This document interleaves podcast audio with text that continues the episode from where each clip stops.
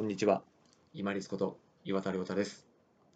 自分が冷静に話をするため、また伝えた内容を相手に整理してもらう時間を取るために、しっかり間を空けてお話をしましょうという話です。これは少し自分、今の自分に対してお伝えしている部分も、お話、伝えというか話をしている部分もあるんですけれども、どうしてもですね、こう自分が伝えたい内容がある時って早く相手に伝えたいとせいてしまって矢継ぎ早にブワーッと間を空けずに話をしてしまう時があります。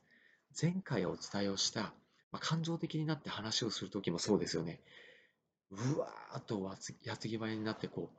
次から次へと話をしてしまう。もうそれだと何が大事なことで何が大事でないかっていうのが全然相手に伝わらないんですよね。でこちらがゆっくり間を取って喋ってると、相手の様子がしっかり見と取れるんですよ。あ、目線が少し動きようなとか、今、ん？違うところのことをちょっと考えてるかもしれんなとかっていうのが、特に1対1だと結構見て取れますよね。この間を空けて相手の様子が見て取れる自分がわかるとさらに自分が冷静になって落ち着いて話をできますよね。そうすると、相手がもし聞いてないとしたら、もうちょっと間を空けるのか、話の角度を変える、内容を変えるのか、もしくは一旦打ち切るのか、いろいろこう自分で冷静に考えられますよね。このためにやっぱりこう間を空けるっていうのが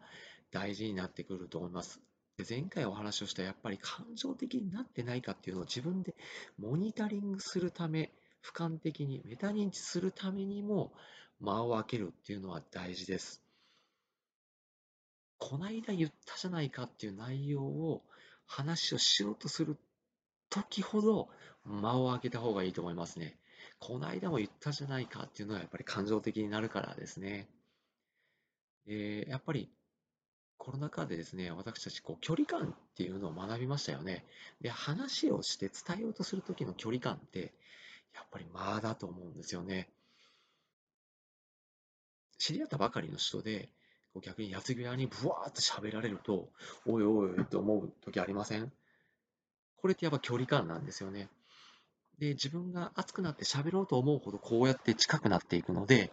いやいや、ちょっと待ってよっていうふうに相手が引いたり、もしくは感情的に喋ることで、いやいや、もう行きたくないって感情的に相手もなってしまう可能性もあります。まずはしっかり間を空けて話をしていきましょう。そうすることで、まず相手がよく見える。相手がよく見えている自分に気づくと、余裕が持てている自分が、何て言うんでしょう、言い方がおかしいかもしれないですけど、ちょっと嬉しくなるんですよね。相手が見れてるから。そしたら、感情的に慣れてない自分がわかるので、どうしようかなって考えながら、まあ、落ち着いて伝えようとするように努めることができます。まあ、仮に伝わらなくても、努めようとした自分を認めることはできるんですね。まあ、あの、前回もお話をしましたけれども、熱くお話をしたい内容であるほど、まあ、1回で伝わることはほぼないですね。だからこそ時間をかけながら、回数を重ねながら、そして今回お伝えしたしっかり間を空けながら聞いていただいている相手にも自分が今喋ってる内容を整理しながらそして想像してもらいながら共有し合いながら伝える。っていうふうなために間を空けてお話をしてまいりましょう。ゆっくり丁寧に慌てず騒がずお伝えするために間を空けながらお話ししてまいりましょう。本日もご清聴いただきましてありがとうございました。皆様にとって一日良い日となりますように。これにて失礼いたします。